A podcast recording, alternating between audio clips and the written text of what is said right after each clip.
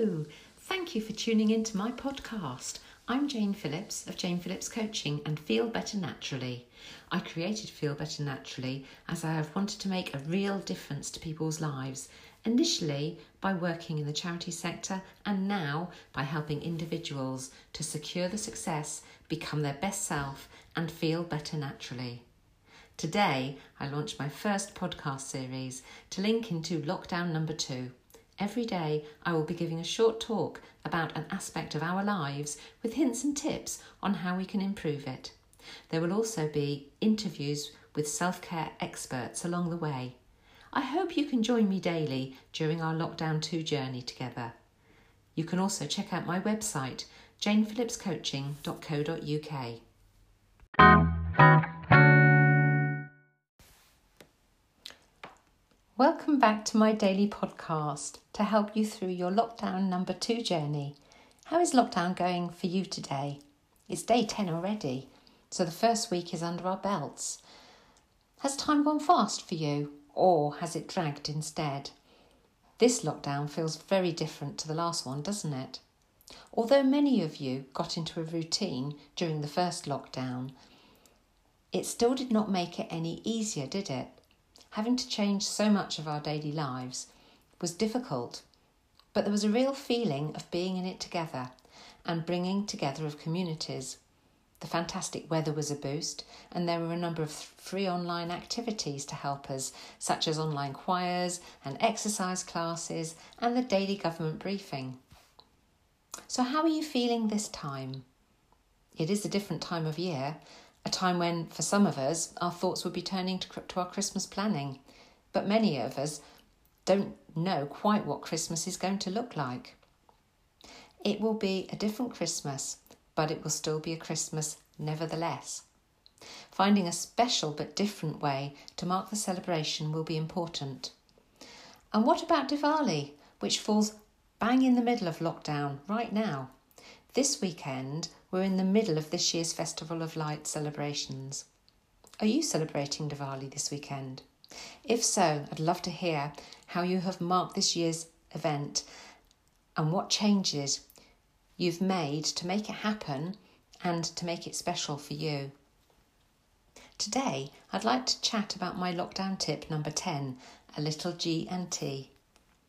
Did you find that you drank more during the first lockdown? Reports say that one in three of us drank and ate more than usual, causing weight gain. But I'm afraid that my tip, a little G&T, doesn't stand for gin and tonic. It stands for a little give and take. Do you feel that you should have been better prepared, better organised, and coping better in lockdown number two than you did in lockdown one? What's more, are you finding that actually you're not better prepared, you're not be- better organised, and you're not coping better. If so, you are not alone in feeling like that. Be kind to yourself.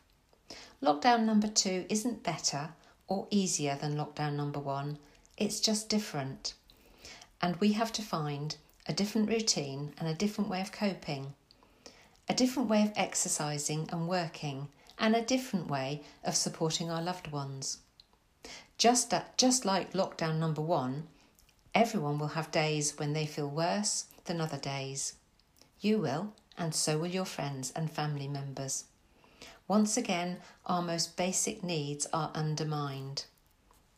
It really is important to be accepting of people right now, just the way they are. Be accepting that someone thinks and feels as they do, even though you do not fully understand why. Accept and understand that someone is feeling down today, even if you do not tend to feel down. Accept that someone may be eating more because they're struggling with lockdown, even though you do not eat more during lockdown.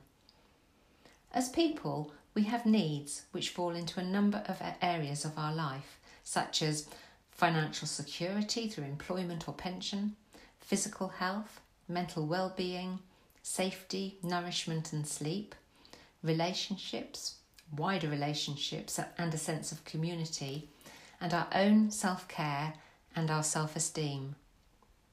During lockdown number one, a number of these areas were seriously at risk, such as food and nourishment, physical health, mental well-being, safety, financial security, relationships.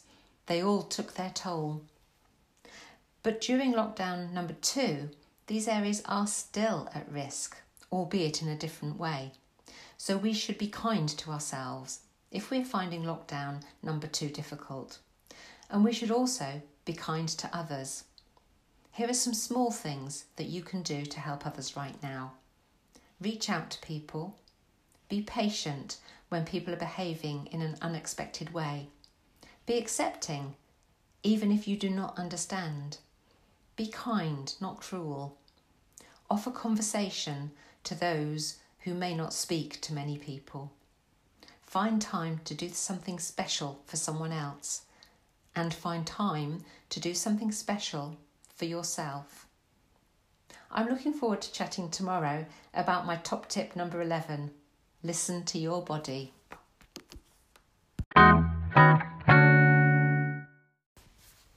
Thank you for listening to my podcast today.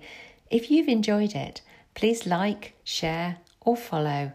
I'm on Facebook, Instagram, and Twitter, and I look forward to speaking to you tomorrow.